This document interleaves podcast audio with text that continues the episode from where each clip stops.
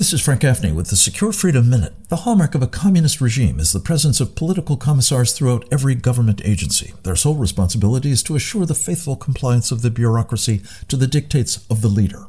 Joe Biden recently issued an executive order designed to establish what amount to commissars throughout the U.S. government. They will run so called agency equity teams to advance racial equity and underserved communities.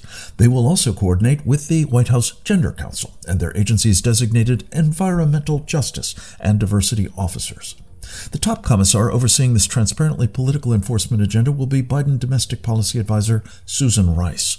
Her political discipline was evident in the Obama years when she declared five different times on national television an utterly false party line about the murderous jihadist attack in Benghazi.